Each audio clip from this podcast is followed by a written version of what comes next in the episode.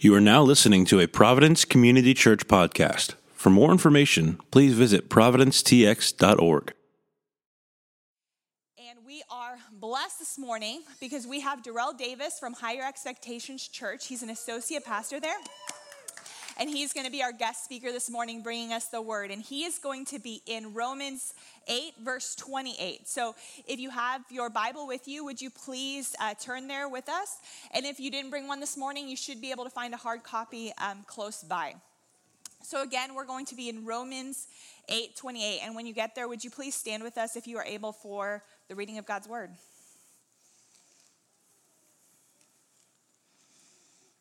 Verse 28. And we know that for those who love God, all things work together for good, for those who are called according to his purpose. This is the word of the Lord. Thanks be to God. You guys may be seated, and would you please welcome DaRell this morning?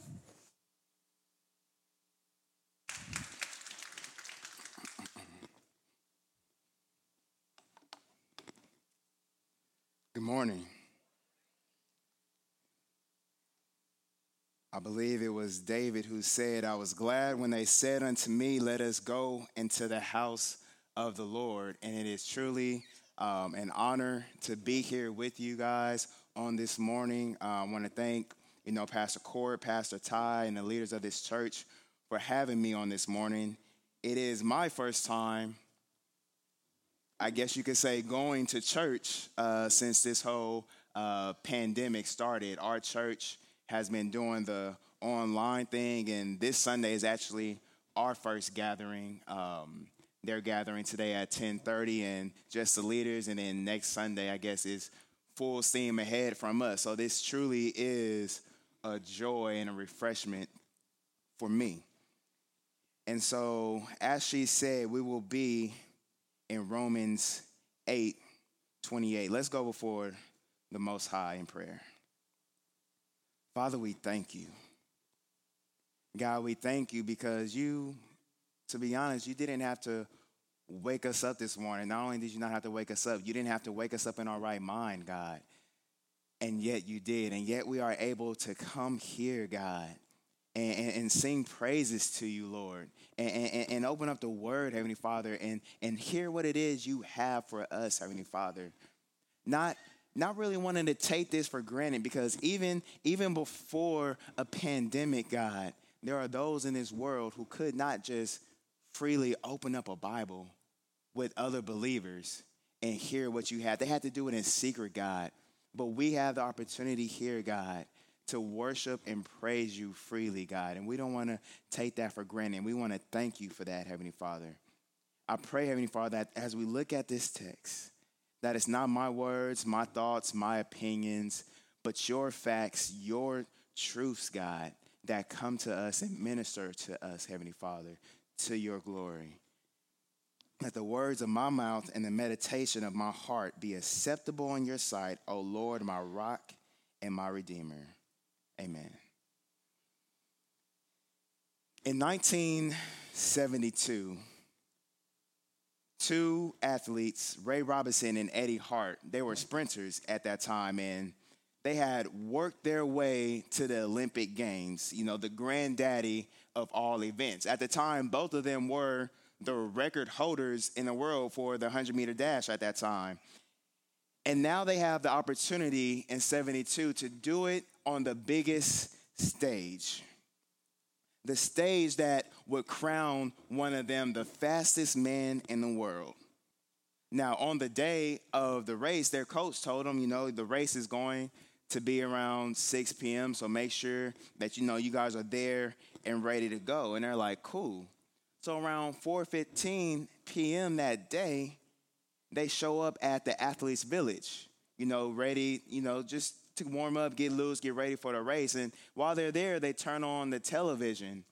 And to their dis- surprise and dismay, they're watching a live broadcast of the 100 meter dash. They're, they are confused at first, like, this, is this a, like, what, what are we watching? This can't be live. And when they realized that it was, they rushed to the stadium, but it was too late. They had missed their race and had been disqualified. their coach had given, he had looked at the wrong schedule and had given them the wrong time. I mean, what a sick feeling that must have been. I mean, the, all the hard work, all the training, all all the overcoming of adversity and and the discipline that they that they went through to to participate and they didn't even get to participate. All that work and they didn't even get to run the race. It was all for nothing. Have you ever experienced an all for nothing moment? Like people who get student loans but they don't finish their degree, you know, they often feel like it was all for nothing as they still have to pay those student loans back. You know, I felt that way before I finished school. Or even there's some people who get their degree and are working and doing things that have nothing to do with anything that they did those four years in school. And sometimes they feel like, man, it was all for nothing Or this story about these Olympic athletes. That's not uncommon in athletics. There are many athletes who work hard, train hard at their craft, and never get to compete and, and showcase the work that they put in. Or if I want to hit a little more closer to home, some of you might be like me and go on these crazy extreme diets for 30 days, lose weight, and then one week in a splurging, it's all back. And you're like, it was all for nothing. But more tragically is Jesus' words in Matthew chapter 7. If you want, you can turn there with me. I'm just going to read verse 21 through 23.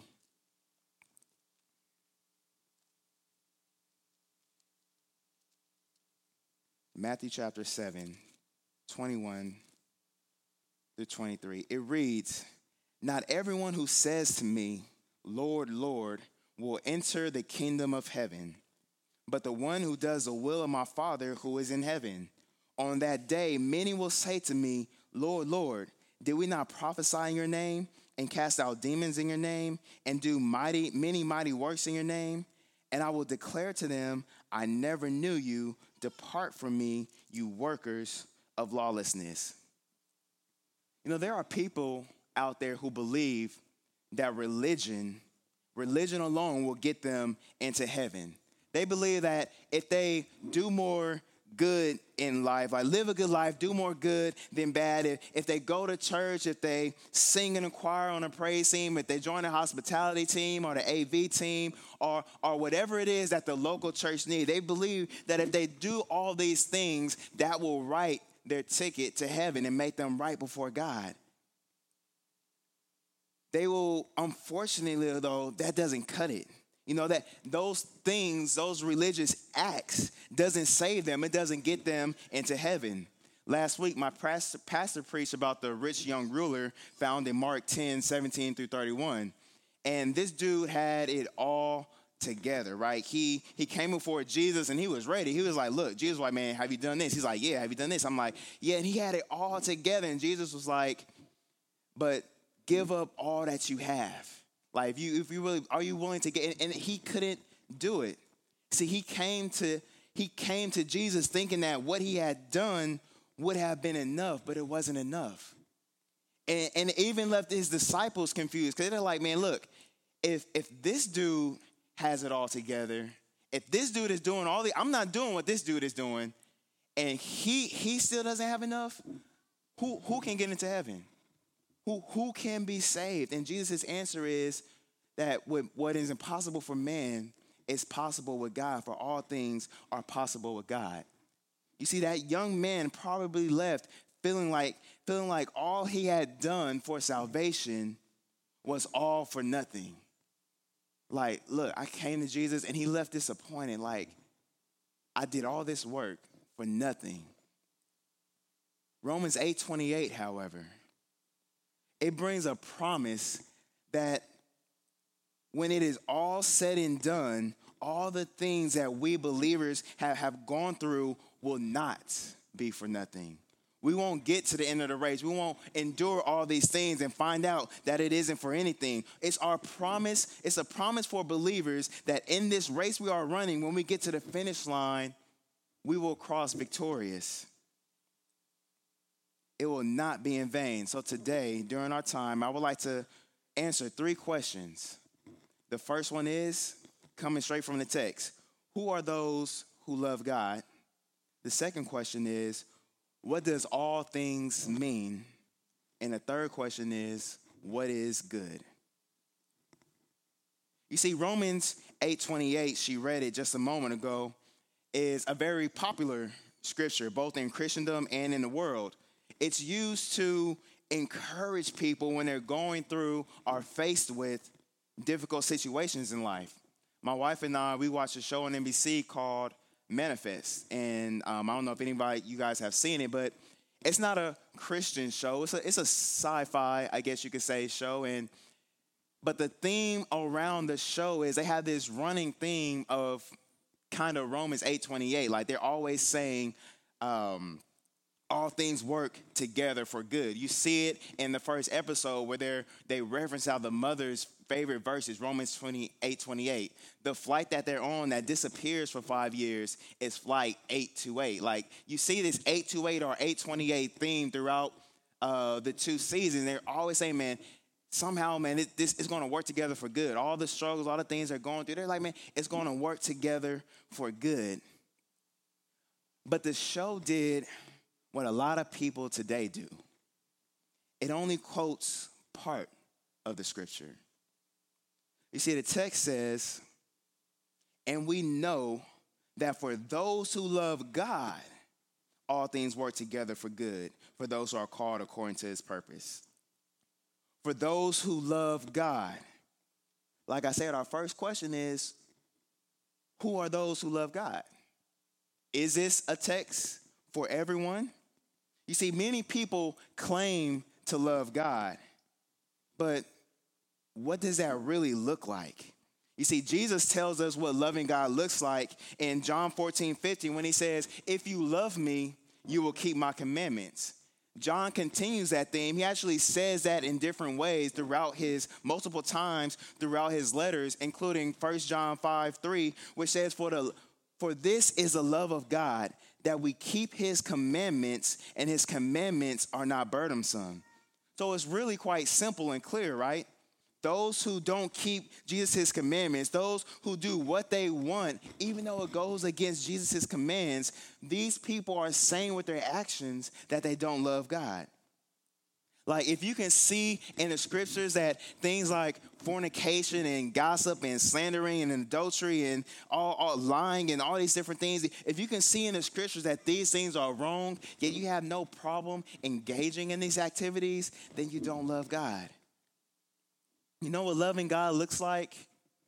Like, if I have desire to do XYZ, but the Bible says that XYZ is wrong Loving God looks like, look, I have this desire, but I'm not going to do X, Y, Z. I'm going to deny my desire. I'm deny my flesh and be obedient to God because I love Him. Does that mean that I will be perfect and never do X, Y, Z? I mean, I hope so, but maybe not. But what it does mean is that I will fight to do what is right and continue and continue to fight even if I lose some of those battles. For those who love God. See, that's an important statement to leave out when quoting this verse because the statement separates people. You know, the, the, the statement says that this promise is not for everyone.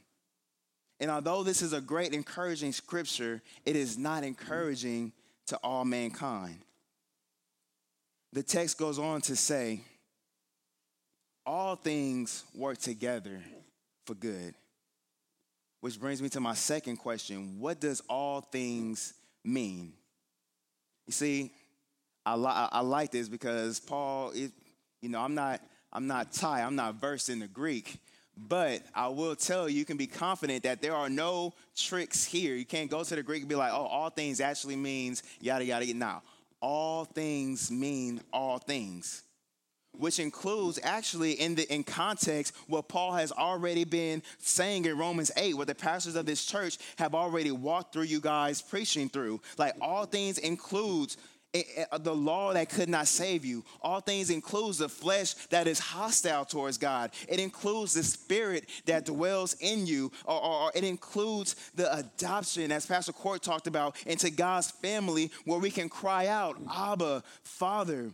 All things includes the sufferings that we must endure, the groans of creation for redemption, or as Ty talked about, the weaknesses that we have. All these things God is working together for good everything in your life, good, bad, and in between, is working together for good. Which leads me to my third question where we'll camp out for a while. What is good? First off, know that good leads always to the glory of God. There's nothing that will be good for you that will not glorify God. Because when it all said and done, God will be glorified. The Bible says uh, in Philippians 1 11, at every knee at front 11 that every knee shall bow and every tongue will confess that Jesus is Lord to the glory of God the Father. However, to answer this question, I want us to look at two goods at work in the lives of believers. One of which can have a lot of uncertainty around it, but the other that is rooted in what some of the old saints would call blessed assurance. You see, I believe God is working both a temporal good and an eternal good for those who love him. Let's explore this temporal good. In Genesis chapter 37, we read about Joseph. Many of you have, you know, know the story, but let me just recap uh, some of the events in Joseph's life. At age 17, his brothers would sell him into slavery and tell their father that he was dead. He ended up out of his homeland and in the land of Egypt under control of Potiphar, who was one of Pharaoh's guards. He finds favor with Potiphar, who puts him in charge of his household, but runs into some trouble with Potiphar's wife, which lands him in prison. He finds favor again with the prison guard and gets put in charge there and ends up interpreting dreams of two prisoners. One of the prisoners he found favor with, and when that prisoner was supposed to go before Pharaoh and put in a good word for Joseph, you know, to get him out of prison. But as consistent with the story, when that prisoner is in front of Pharaoh, he is freed, but he forgets Joseph. Long story short, Joseph gets his opportunity in front of Pharaoh, and he is so and Pharaoh is so impressed with Joseph that he makes him second in command in Egypt, only answering to Pharaoh himself. So this Joseph went from slave in a distant country to ruler, second in command of one of the greatest, largest nations of that time. His life was I guess you call it a roller coaster of favor, disaster, favor, disaster, favor. But God used all that to work for good. It worked for Joseph good because at the end he, he reunited with his family and was able to save them from a famine in a land that he was able to do because he had this power in Egypt. He got his happy ending. You see, we experience this temporal good in our lives today. And I know I'm, I'm, I'm quite sure I'm not the only one in here who has dated someone who they thought was the one. And when it ended, was heartbroken, like, Lord, why? Like, this, this, this was it. I had the whole life planned out. Like, why didn't this work out for whatever reason? And you're just heartbroken. And now you look back like, thank you. Jesus, that didn't work out.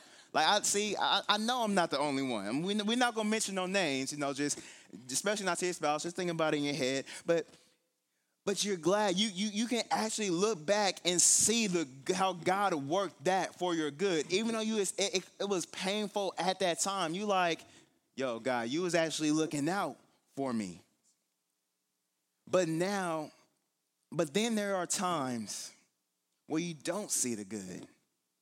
Like times where you are lost wondering like how can this work together for good you know a few years ago my wife and i um, were set to adopt you know um, i'm guessing it's because you know my best friend growing up was was adopted and I guess one day, I don't know, when I was late teen, early 20s, like the gospel adoption just like clicked in my head.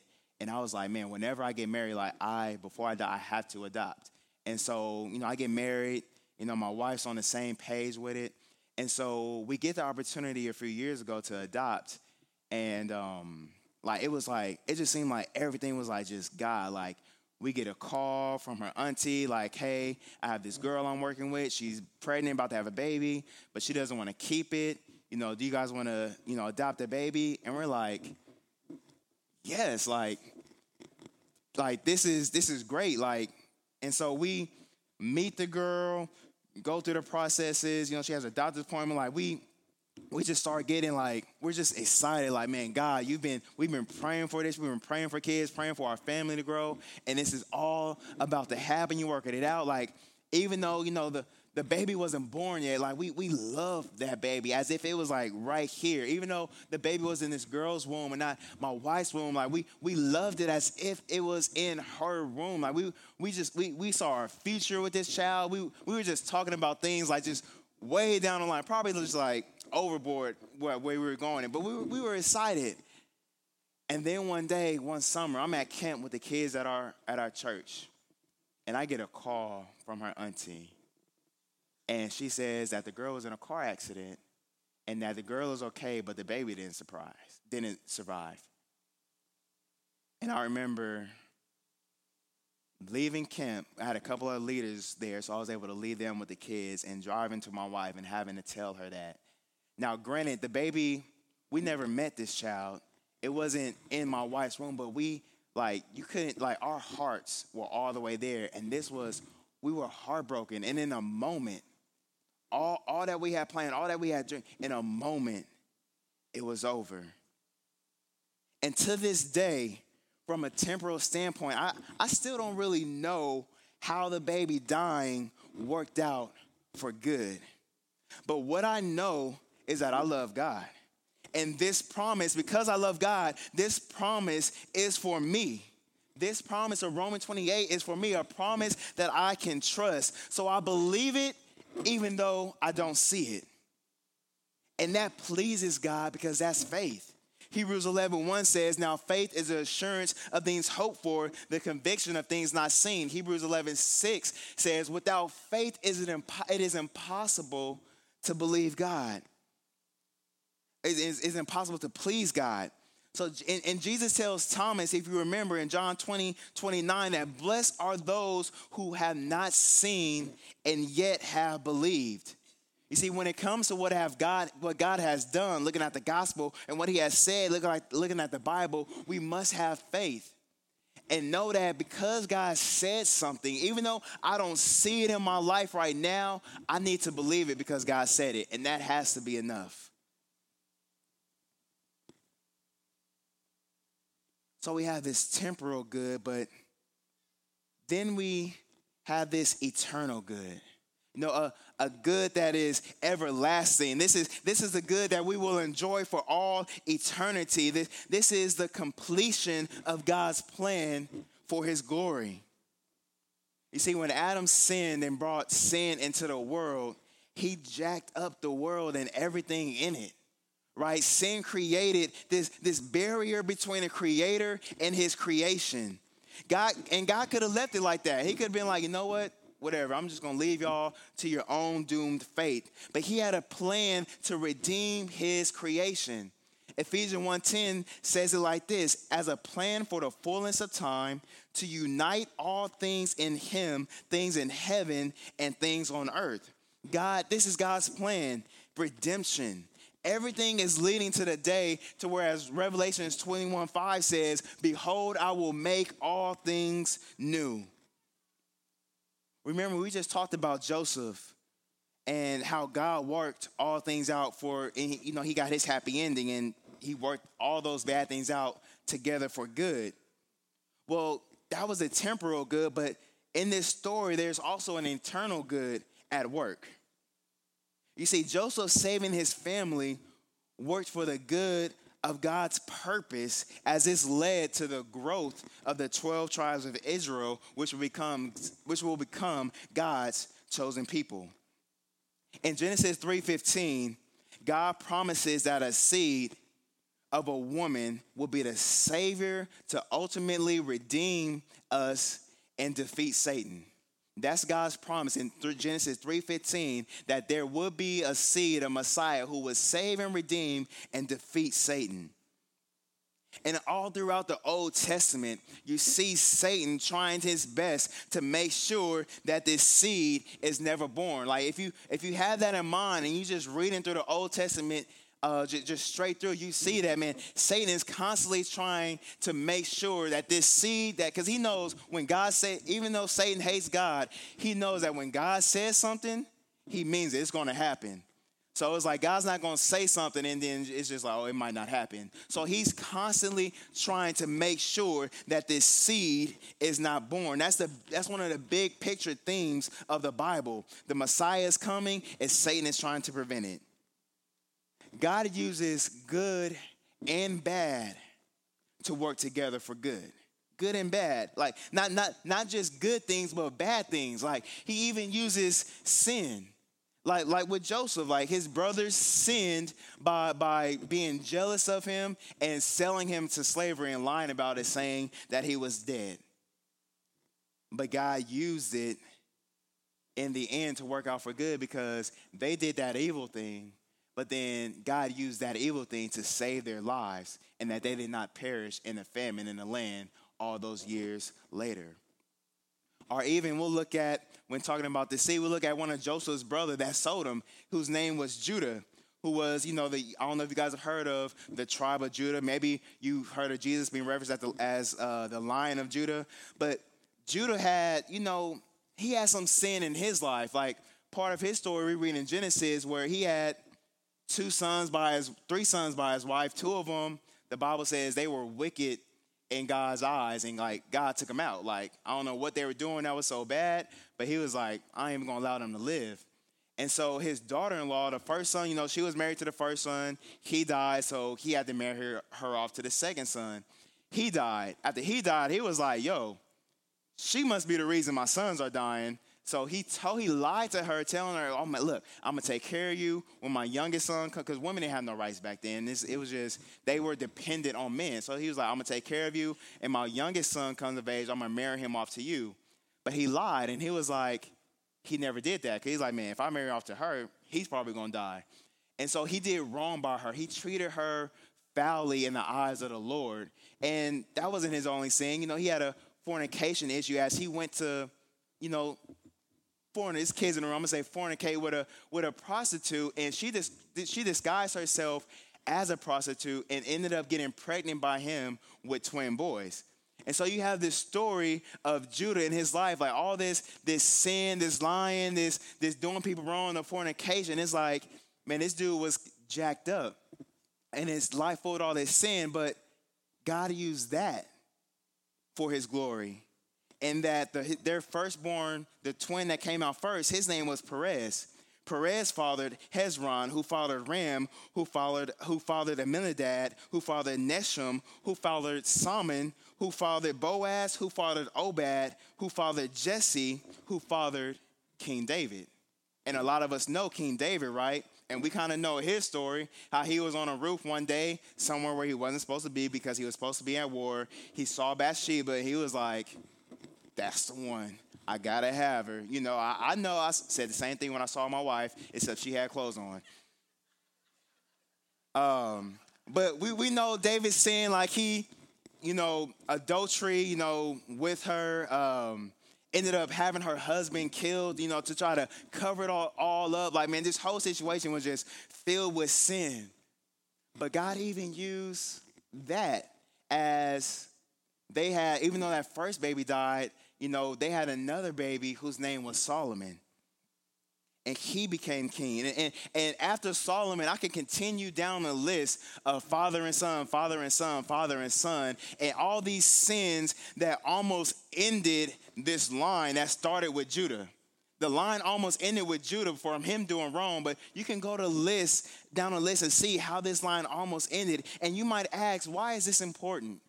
What does this have to do with Romans 8:28 and the eternal good? Well, Genesis 49 tells us that the promised seed, the one from Genesis 3:15, would come from the line of Judah.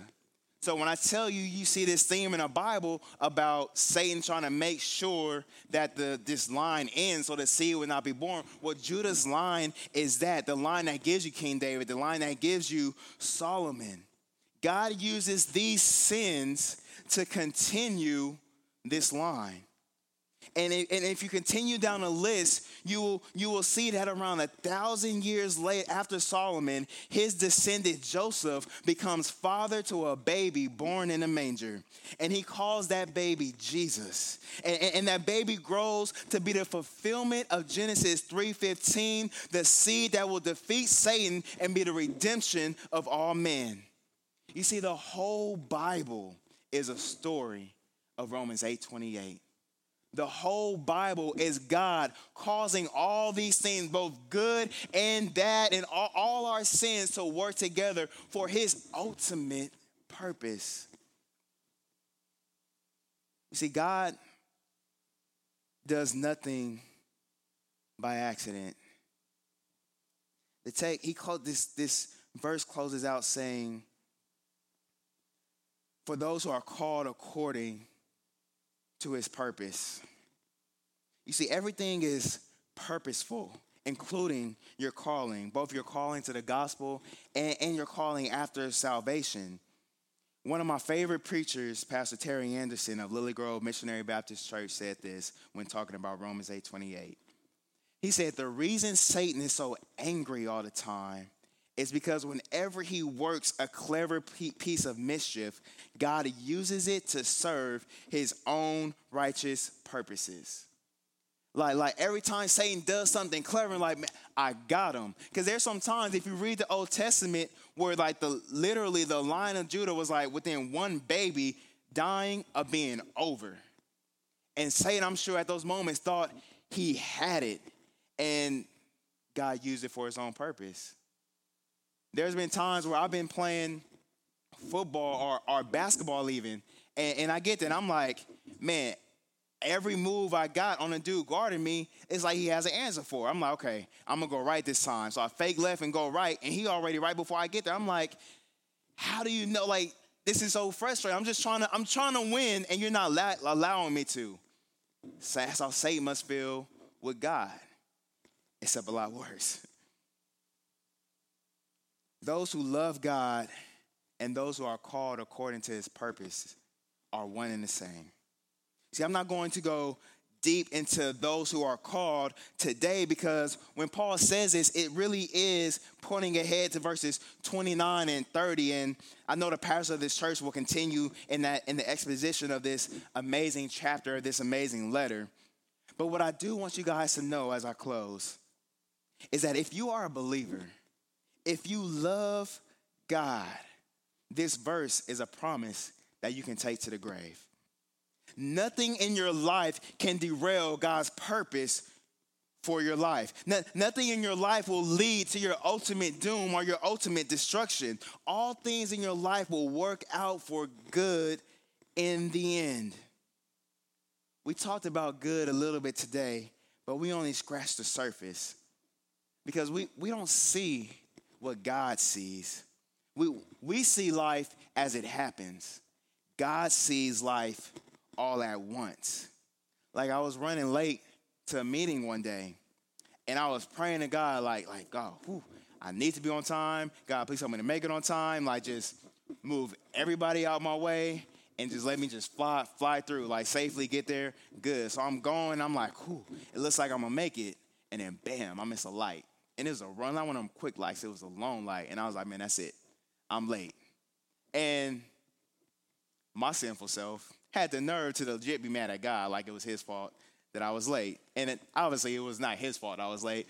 But in a moment, that's what I'm thinking. Like God, it's, it's like you could have just like you all powerful. You can do anything. You could have held that light green just a little bit longer.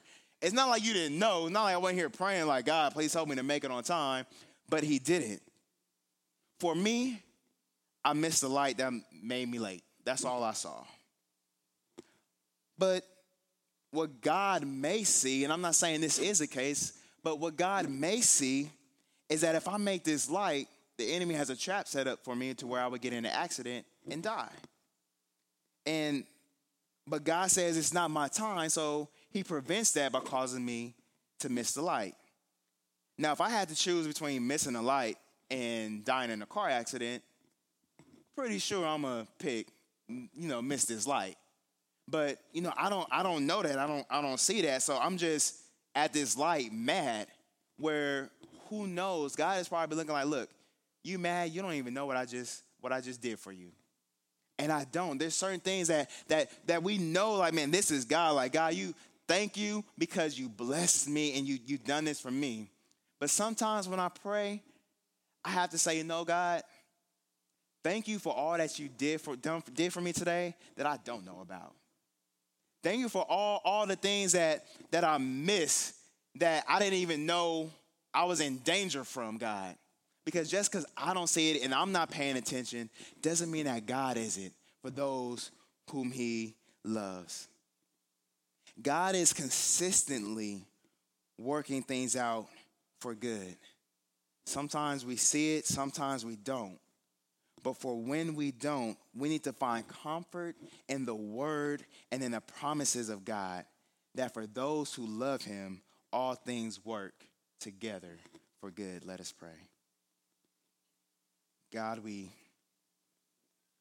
we thank you, Heavenly Father, for your word, that it is true, God, that that because of your word, we have the opportunity, God, to to be bold and say like no god said this so it must be true. Even if it goes against everything that i see even if, even if it confuses me i'm like no god i'm going to believe it because you said it god.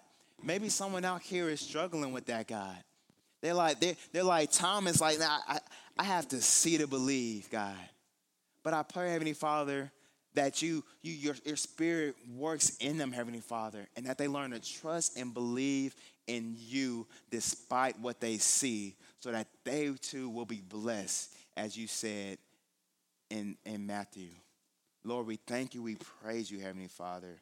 We magnify you, we glorify you. In Jesus' name, amen.